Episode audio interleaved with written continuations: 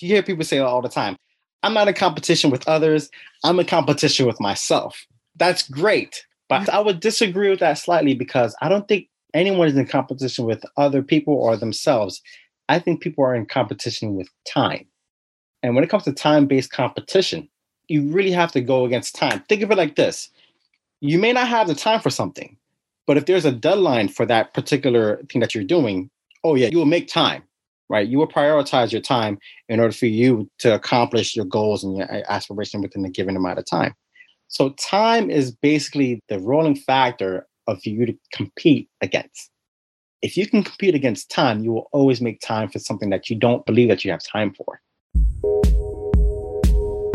Welcome to Freedom Slayer Podcast, where fempreneurs, side hustlers, and entrepreneurs come to fast track their success. If you're a millennial girl boss, listen, hit that subscribe button so you don't miss out on any of the goods. Because every week you're going to get the tools that you need to slay your business goals to create a life of time and financial freedom. I'm Ganette Jones, your host and freedom slayer in charge here. Let's begin.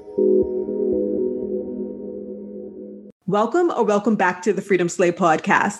Today, we're going to learn from a man of excellence, Dr. Eli Joseph, all about prepping to achieve big. And we're diving into real estate investment talk as well. Eli is an educator and researcher who currently serves as a faculty member at both Columbia University and Queens College. And he's spoken on TEDx stages and has been listed as a Forbes 30 under 30 nominee. Because get this, he's only 26 years old. He's done a whole lot in a short period of time. And that's why I think he would be perfect to learn from. And he's going to teach us all of his ways in this episode. Stick through to the end because we chat about routines. And I don't think you want to miss that bit. Okay, let's dive dive in and talk with Dr. Eli Joseph. Hey, hey, Eli, how are you? Or should I be saying Dr. Eli? Because I'm not trying to drop your years and years of studies. What Eli, should we be calling? Eli is fine. Eli is fine. I uh, always feel weird. I'm like, man, but it, it's a doctor in front of your name. Like, I feel like I should be calling you Dr. Eli all the time. Yeah. But so, can you tell us a bit about where you grew up and how you got to where you are today? I grew up in, in Brooklyn, New York. I was born in here in, in New York City. My family, Haitian background, they came in from Haiti in the mid 80s. And my father passed away when I was just two years old. So, mom, she's holding it down. She has three boys that she has to take care of, and she's working three to four jobs. So, at first hand growing up, I knew the the value of work ethic and how it's been ingrained in us as far as like working hard for what you need to get. And on top of that, my mom instilled in the education part, being educated. And the formal education, you know, was critical. Being able to go to school, being able to have a, a grasp understanding of what you want to study. And as my mom would put it, you know, making a name for yourself after graduation. So growing up, we didn't have it all, but we were not poor we basically had this work ethic and if you can work hard and you can achieve your goal then you know the sky's the limit. So you know when i grew up in new york city i attended benjamin banneker academy which is a small little school up in clinton hills. Um, it's right next to brooklyn tech. I graduated honors and you know i went on to college played sports as well because I, I believe that sports especially basketball and track got me out of trouble right? Got me out of trouble. And you know, the extracurricular activities that keeps you on the edge of competing and being able to have that competitive drive to accomplish your goals and dreams. So I went on, graduated Banneker in 2012. I graduated with my bachelor's degree from Queens College in 2015. That was a tough road, tough road, tough road ahead as far as like as far the amount of classes I had to take. I remember vividly taking 11 classes in one semester. Oh my uh, goodness. About 30 credits. Yeah, I, I, remember that. That spring semester of 2015 is that was a semester that I had to take 30 credits in order for me to graduate early. Went on the following year, you know, I went and got my master's degree in business administration from Brooklyn College the very same year, 2016. I was just 21, trying to figure things out. And I just went on and went after my doctorate. Within three years, you know, I basically graduated with, you know, my dissertation on hand, published it and all, and I was 24. Now I'm out, got my doctorate, I got everything, and I figured that, you know, getting going to school getting the education, having a good job is it's great, but the having a good job component, that part was a little challenging for me because there was no one going to hire me as an executive at the age of 24 with little to no experience and a doctorate degree. So, you know, I had to make some moves and try to figure things out on the career side on my end and I'm glad it worked out. I'm glad it worked out as well. And your mom wanted you to make a name for yourself. And I would say that you did just that because at just 26 years of age now, you've accomplished so much. So you're a member of the Grammy Recording Academy. I want to know what that even means. Like, we'll talk about that in a bit. But, mm-hmm. you know, you have your DBA degree, which you just mentioned. You're a TEDx speaker. You were nominated as Forbes 30 under 30 and so much more and like you said in such a short period of time so I know your mom instilled this work ethic in you, watching her work so much, especially from the age of two after your father passed. Would you say that you've always been this ambitious? And what's the mindset you think is required for someone to be able to achieve and do these things in such a short period of time? Yes, so I was very ambitious from the start, but I believe that my ambition was cultivated from a series of rejection. I've been rejected so many times people always see the the end goal and they see the accomplishments and the achievements but they don't see the dark side rejection being declined um, being able to be rejected from a ton of roles and opportunities that thought that you thought was you know great for you in your career. So when i came in i had this mindset of i'm going to shoot my shot and i'm going to miss. And i have that mentality of i will miss but if i can get as much shots some will eventually fall. Yeah, um, for sure. That's the Kobe Bryant strategy, right? Where it's like throw as many to the hoop as possible. I'm gonna shoot them myself, and some of them are bound to go in. You know? yeah. So it's you're gonna fail. I mean, and coming in early on when I was rejected to even I teach at Columbia University, and I was rejected as an undergraduate student there. I applied online and I was rejected.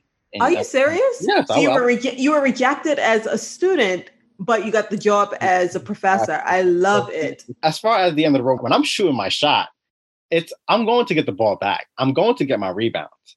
And I will always try to find a more efficient, a more efficient way of shooting my shot and making it eventually.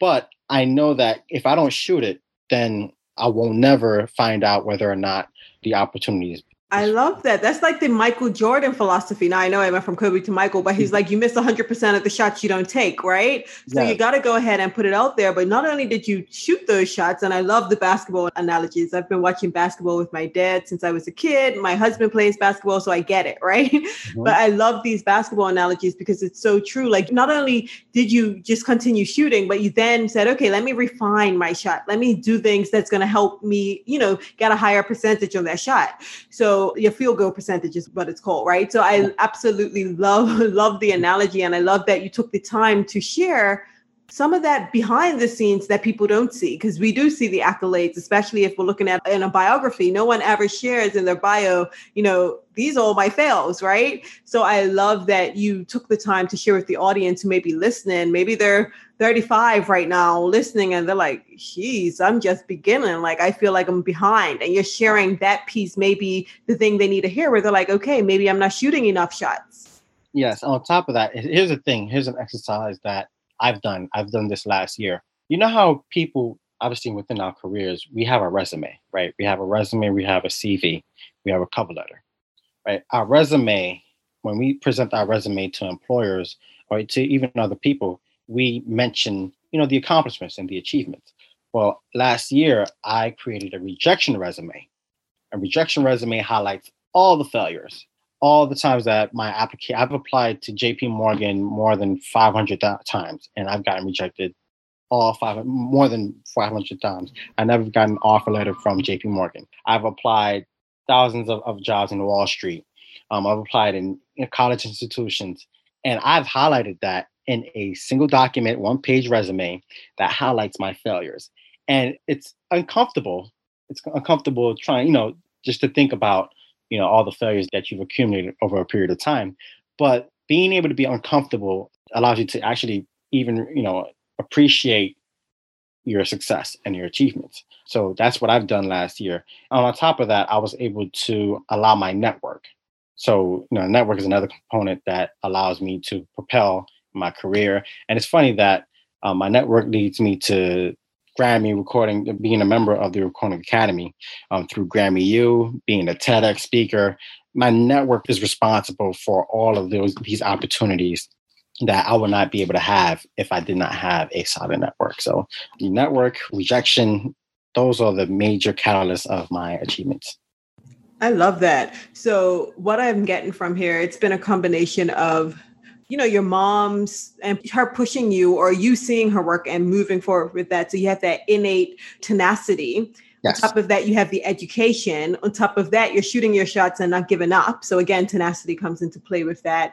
And you're highlighting your rejections, understanding that, you know, there are going to be failures in the process, but you know what? Every failure gets me closer to that win. And finally, your network, which I think super important. And a lot of people forget to include that because that saying, while cliche is totally true, it's not always what you know, it is who you know.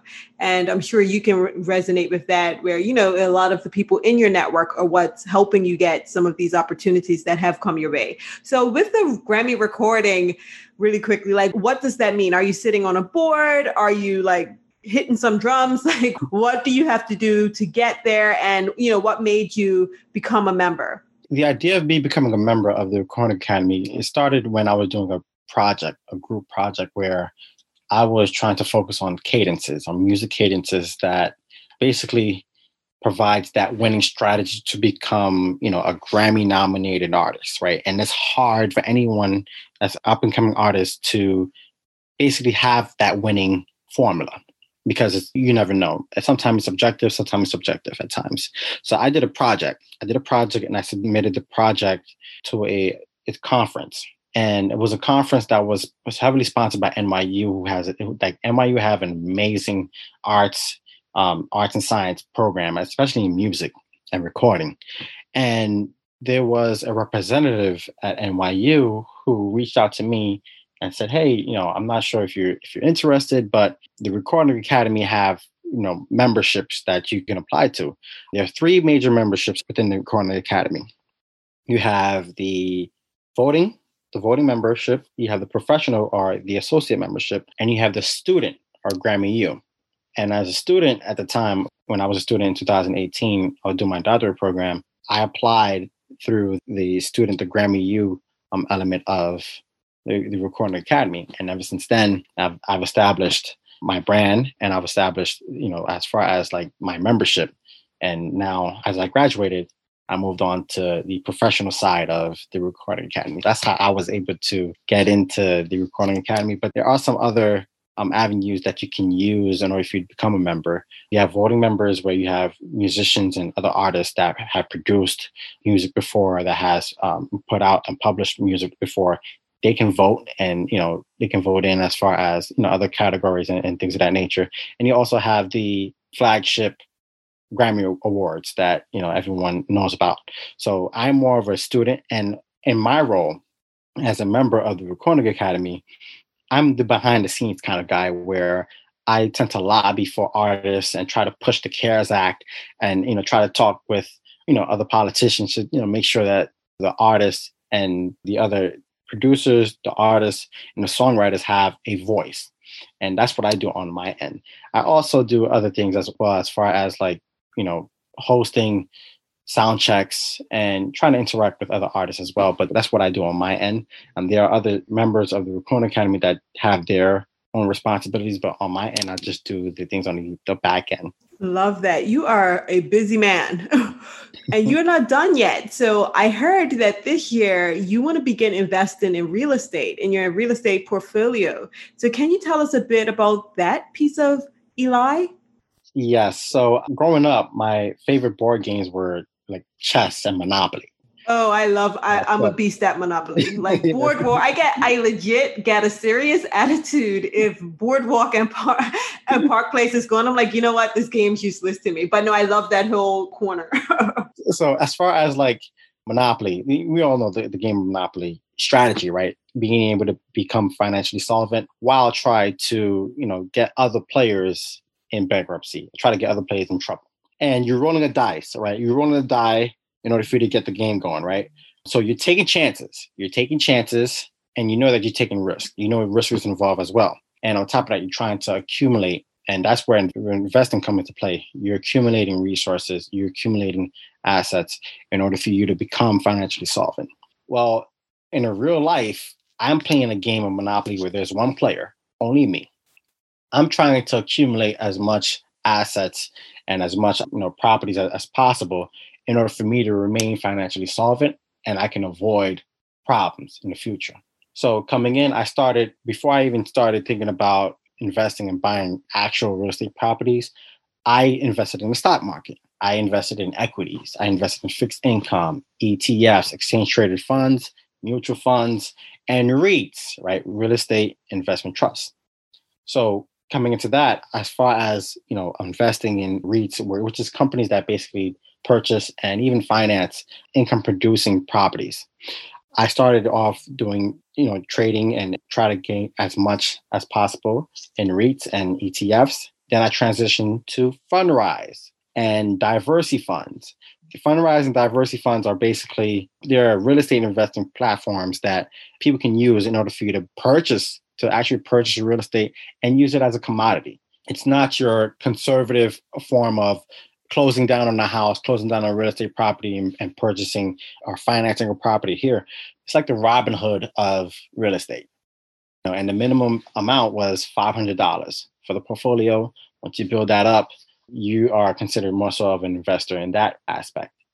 Now I'm more focused on purchasing property now. The physical property, yeah. Physical property now. Going down, I plan on starting in Atlanta where I'm going to purchase a few properties there, rent them out, and things of that nature. I'm on the brink of doing that right now. All I have to do now is just file my taxes for the previous year, get that ball rolling there. But I started off purchasing assets, commodities, REITs, stocks, bonds. And that way I work my way into actually purchasing investment properties. I look forward to that endeavor in my investment career. Mm-hmm. That's interesting. And was there a specific reason you chose Atlanta? I feel as though Atlanta is it's an emerging market. The reason why I didn't choose New York, obviously, because of the price. Um, oh yeah, New York, New York and LA are just yeah. yeah, yeah. we'll get to those cities. I would like to start where a city like Atlanta, emerging. It's not a small city, but it has the potential to be big and it's always an opportunity there in, in, atlanta and i spoke with a few realtors i spoke with a few real estate agents and I feel as though, you know what, if I were to start, I'll start in, in, a place like Atlanta and then I'll work my way, you know, up or work my way out. But I think the starting point for me is just Atlanta. Had, it's mm-hmm. more it's more so of an intuition for me. Mm-hmm. That makes sense. And for someone starting out that's curious about real estate investing, not necessarily like, you know, stocks or anything like that, but they're interested in the real estate part, where do you think that they should begin? Is there like a certain book you've read that got you more you know engrossed in the whole real estate game or anyone in particular you follow on maybe social or watch their youtube or do you even have time for any of that? Let I, me know. I, I, do, I do. As far as starting out i think someone coming into real estate they like to start small. I encourage people to start small because you don't want to take that you don't want to take so much risk and over leverage yourself. Start small. I read a book we all know i think most of us know about rich dad poor dad Mm-hmm. That was one of the first business books I read, Robert Kiyosaki. Yes, exactly. So that book basically provided a spark because he mentioned things like active and passive income. That basically got my mind going on investing. Now, as far as real estate, if I'm investing in stocks and bonds, it's easier for me to gravitate towards ETFs and REITs um, mm-hmm. as a form of a commodity. And that way I can gravitate on, you know, Fundrise, and DiversyFund. So it's small steps, right? Baby steps. Mm-hmm. Then you can learn how to walk. To get to the bigger one. Yeah, that makes sense. One, yeah, exactly. So I wouldn't even try to, you know, start and, and purchase and try to purchase a live real estate, you know, a property here. But I would start by purchasing REITs and start small. If you're interested in buying property, I would do research as far as the area that you're that you're looking to invest in the reason if the area or, or the city is or the state if the state is a landlord friendly state or a tenant friendly state try to figure out you know what are the pros and cons do you want to purchase a condo, townhouse, you know, a single family home, detached. These type of questions that you're asking yourself, I would like to do like do research on that part. And then if you're ready and willing to invest your your hard work and money into real estate, then I'll go for um, you know a particular property. Mm-hmm. That was some good advice, yep. especially around figuring out, you know, is this a landlord friendly state or tenant friendly state? Those are things you may consider, especially. I hope you're writing these down if you're listening. If you are like on the brink of purchasing, figuring out exactly what it is you're getting into and not just saying, like, hey, I have a million dollars in my account, let me buy a million dollar house. Like you don't want to be over leveraged. You want to do your research and figure it out. And for those of you who've been listening and you heard him mention ETFs and all those things, you're like, WTF is that? So with a fund, how that works is okay, I'm looking at some cookies right in front of me, right? so let's say we're looking at consumer goods, right? Food products. If that is something you're interested in investing in, and you know, you can go ahead and do all the research yourself and invest in these individual companies that you think are really great and they have strong balance sheets and all the things or you can invest in a fund of a few there are so many funds and a lot of these major companies like your jp morgans all of the banks really um, they create their own funds that oftentimes put in what they believe are the best in these particular categories. So because of that, that eliminates some research. I still think you should be doing research in anything you're investing in, but it eliminates the doubt of it not being like a solid company for the most part. So what Eli sounds like you did then was you invested in the funds and the REITs. So you had an idea that these things were already pretty solid. And from there, you could take a look into them deeper. Yeah. Yeah. To even bring it a point further, think of it like you're in a party, right? You're in a party and there are some drinks and whatnot. There is something called a jungle juice, right? Where you pour pouring in a This is why you're the teacher. This is why you teach the you teach the class. it's like it's like you're pouring in a diversified a mixture of drinks in a particular punch.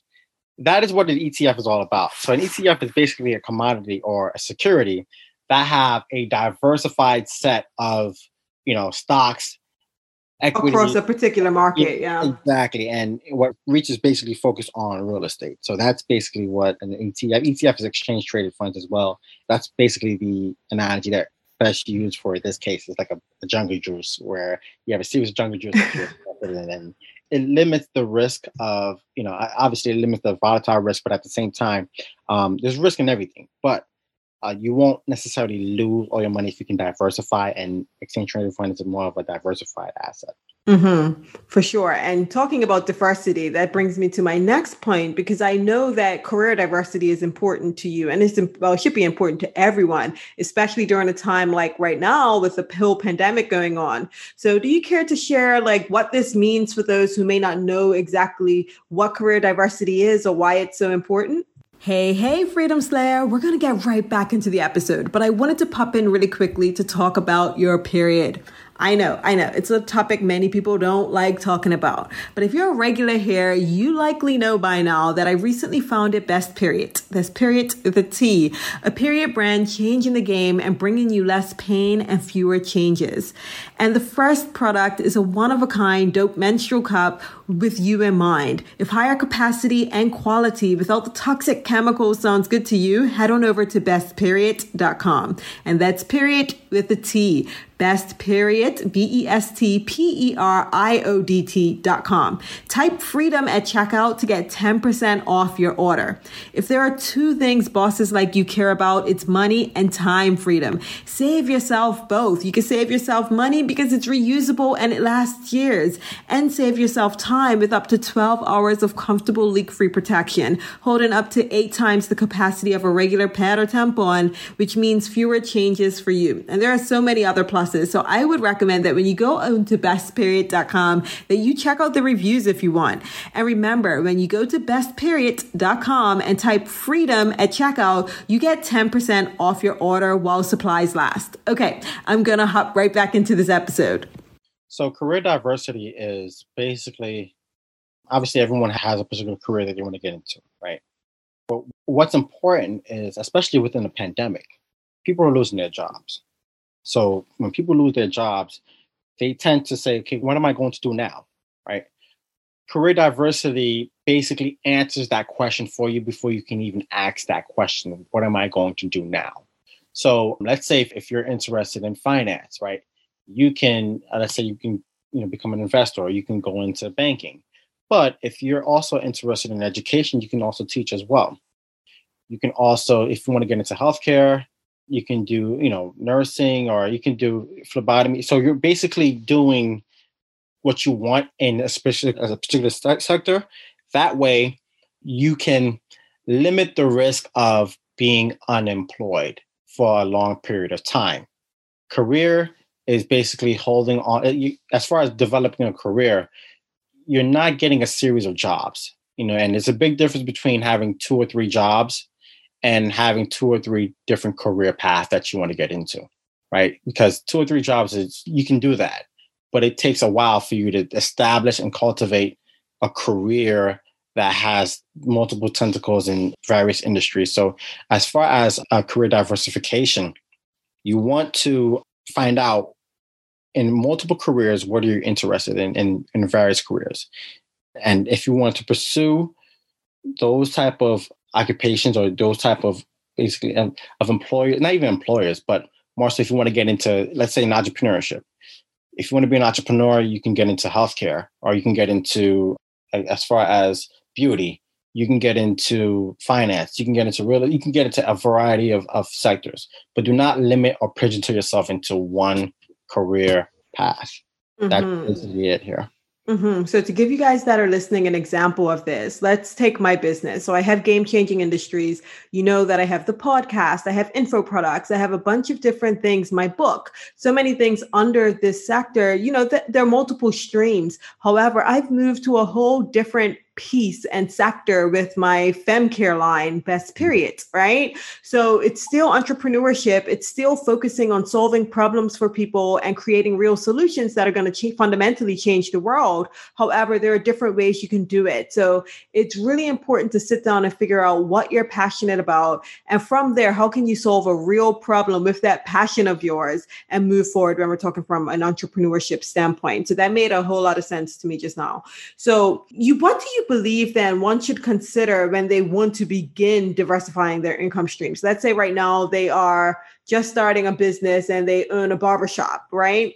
I know they can go from there. Maybe they can create info products. From there, they can move to a whole different sector and get into healthcare, right? Maybe it's about the, oh goodness, you're going to have to help me with this. What's that stuff that they put that, um, the, I don't even remember what it's called, the shares and things in, like that septicide of some sort, like it, um, what is uh, it called? It's tough. It's, it's tough. Right. It's the thing that sterilizes the equipment and things like that for those that are oh. barbers, right? Mm-hmm. So my point is like they can get into possibly if you're an entrepreneur and you're a barber, maybe you want to get into like I know someone he was on the podcast a couple weeks ago, maybe a few months ago now, Ed Hennings, and he is a well he got his you know cosmetology and barber he got all that type of stuff done and then he has a product based business so maybe you want to get into that side of things or you want to get into the pharmaceutical side of things to help when people have ingrown hair it's like i'm just making this up but there are ways that you can diversify so what do you think when someone's starting to consider ways to diversify what are the things you think they need to begin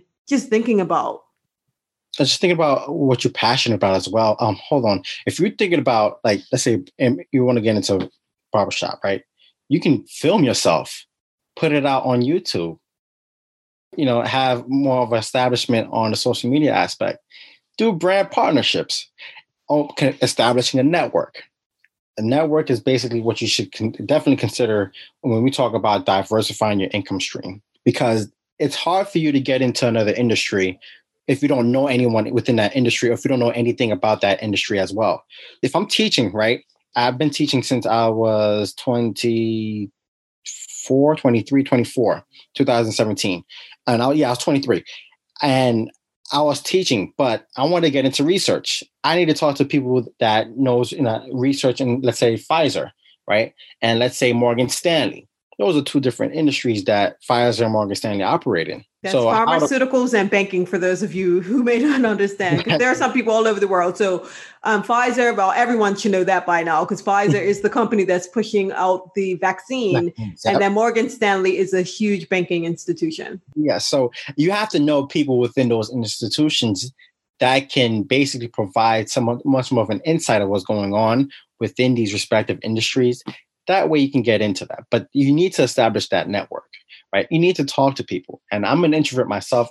I don't like to talk yet Ooh, I'm here. So give us give us your tips for that because I know that's a huge thing with so many people where they're just terrified. They're like, I'm awkward, socially awkward. I get the importance of networking, but how do I, you know, approach that? Do I just hit somebody up on Instagram like, hey, I want to be friends? Like, how do they no. go about doing it? You know, they may be thinking. You go about doing it by knowing your value. I have a value. And if I need to reach out to someone that does not know who I am, that don't, they don't know who I am, but I know I have value, and I know that my value can basically benefit that person, I will reach out to that person and I will practice reaching out to people and you know providing your value, sharing your value so that way it can be reciprocated on the back end and you can get the value of that person that you're reaching out to. So as far as networking, this goes along the lines of establishing network 101. When you establish a network, you know that you have a value and your value is in one aspect or one industry or in let's say if it's in tech. If you need to reach out to someone let's say you reach out you do your research right? You do your research and you figured this that person may need help you know establishing a better uh, website. If your value is in tech then you can provide that value to someone else saying hey i can help you out with your website. And in return you know you can help me out with with something that i need help with that's the best way for you to basically cultivate network that with someone that you do not know and someone that basically do not know you as well. It's not, leading with value, yeah. Exactly. It's not about what you know and who you know as well. It's also about who knows you. So that's what's important um, when it comes to establishing your network and establishing various income streams within various industries as well. Mm-hmm. And that's actually a really key differentiator. So that is the common um, quote, right? It's not what you know, it's who you know. I mentioned it earlier in this episode. However, that breaks it down even further. It's not even necessarily who you know, because I know Beyonce, but does she know me? You know, so it's it's who knows you and what value you're bringing to the table to ensure that these people do know you. So I do love that you made that differentiator. So someone may be listening to us talking right now and like, okay, I hear you guys saying all these things, but I just don't have the time. What do you have to say to them? Because I'm sure it's one thing I know personally that grinds my gears is when someone's like, I'm too busy. I'm like, listen, we're all busy, right? it's a priorities thing. So figuring out that, but I want to hear your take on that. What do you have to say to someone who says, I don't have the time to, you know, achieve? I don't have the time to invest in real estate, even though I want to. I don't have the time to network, even though I know it's something I need to level up. What do you have to say to that person? So we all have 60 seconds in a minute. We all have 60 minutes in an hour. We all have 24 hours in a day, 168 hours in a week. We all have that same amount of hours in a day, hours in a week. We have that same amount of time in a given day. When people say, I don't have the time, they can argue and say that I'm not in competition with others. You hear people say all the time, I'm not in competition with others. I'm in competition with myself. That's great. But mm. I would disagree with that slightly because I don't think anyone is in competition with other people or themselves. I think people are in competition with time. And when it comes to time based competition, you really have to go against time. Think of it like this you may not have the time for something, but if there's a deadline for that particular thing that you're doing, oh, yeah, you will make time, right? You will prioritize your time in order for you to accomplish your goals and your aspiration within a given amount of time. So time is basically the rolling factor of you to compete against. If you can compete against time, you will always make time for something that you don't believe that you have time for. When people say, I don't have the time to invest, or I don't have the time to start an, another business, I don't have the time to start another endeavor. Once you ask them, okay, so who, like, do you want to compete against other people or yourself, or do you want to compete against time? Once you compete against time and you can establish, you know, time management um, you can grow, you know, as far as time management is also important as well when it comes to accomplishing your goals. But if you think in a mindset of competing against time, you will always have the time to prioritize what you need to prioritize. Mm-hmm. I truly love that. I was actually typing it on my phone as you were speaking. I'm like, oh, this is good. This is a tweetable. I need to like tweet it and tag you. So you said you aren't in competition with yourself, you aren't in competition with others, you're in competition with time. And if you can always compete with time, this is where I think I got it wrong. You say you always make time for the things you don't think you have time for. Was that how you said it? Anyway, it was awesome. yeah, all right. And once again, people have to learn how to compete with time because time is constantly changing. It's constantly it's ticking. Time's mm. ticking right now. Mm if you compete against time, you will always find the time to do what you need to do to accomplish your goals.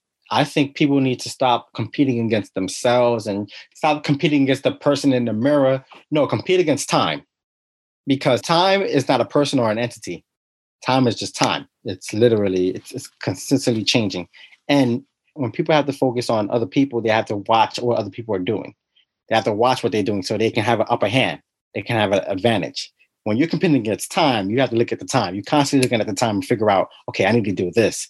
I need to do this to accomplish my goals and my aspirations. So that's basically the best way to accomplish and find the time to accomplish your, your dreams. You need to focus on competing and winning against time.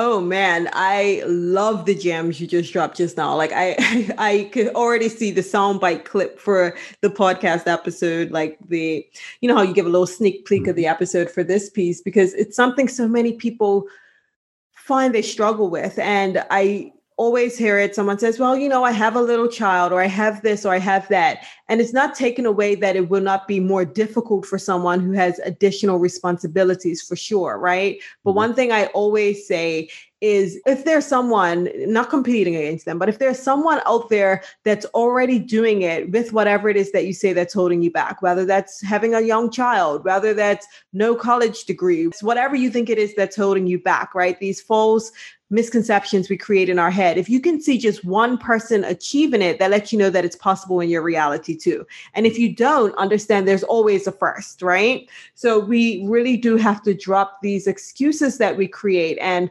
oftentimes I see people saying things like, well, you know, it's creating this perception that we have to do all the things and you know we have to be everywhere and be everything to everyone and that's not the case at all what we're saying though is that if you have something you want to achieve then there are things that you may need a drop in order to get there. Maybe it's stopping listening to an hour of my podcast every week, right? So you can create an hour to go after time, right? And get that goal you need.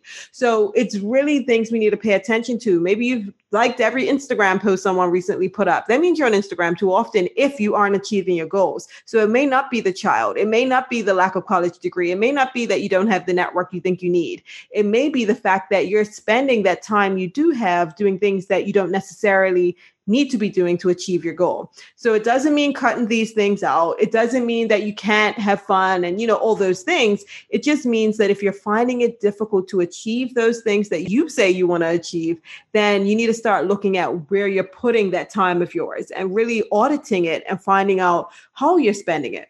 So I absolutely loved that whole you're competing against time piece. I've never heard it put that way. So I appreciate that new learning. It's in my head.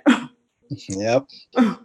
And do you have a morning or a night routine? Because I hear that is like the number one thing of successful people. And I love, love, love learning about people's morning routines and night routines, or, you know, some have some and not the other, or vice versa. So some don't have any at all. But I'm curious to know how you approach this. And do you think it's important for success? It's important. I think eh, obviously having a routine is, is very important my morning routine obviously when you when you wake up i don't really pay attention to my phone at first. Because once i tap my phone there's a list of notifications that pop up and it's hard for you to wake up and address all of those notifications all at once. I normally sleep about i can sleep four to five hours in, in a given day so i'm good off that. Have four or five hours of sleep I should be good for the rest of the day.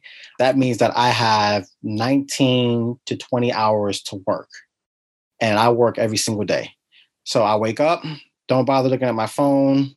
I stretch, do a little bit of workouts, you know, do some push-ups, and I make sure I meditate. I meditate and I take at least 10 to 15 minutes to meditate and make sure I clear my head. So that way I can start the day off with a fresh, clean slate. I shower, brush my teeth, grab breakfast, and I start my day off the ball rolling. Now I start my day off typically around 6:30.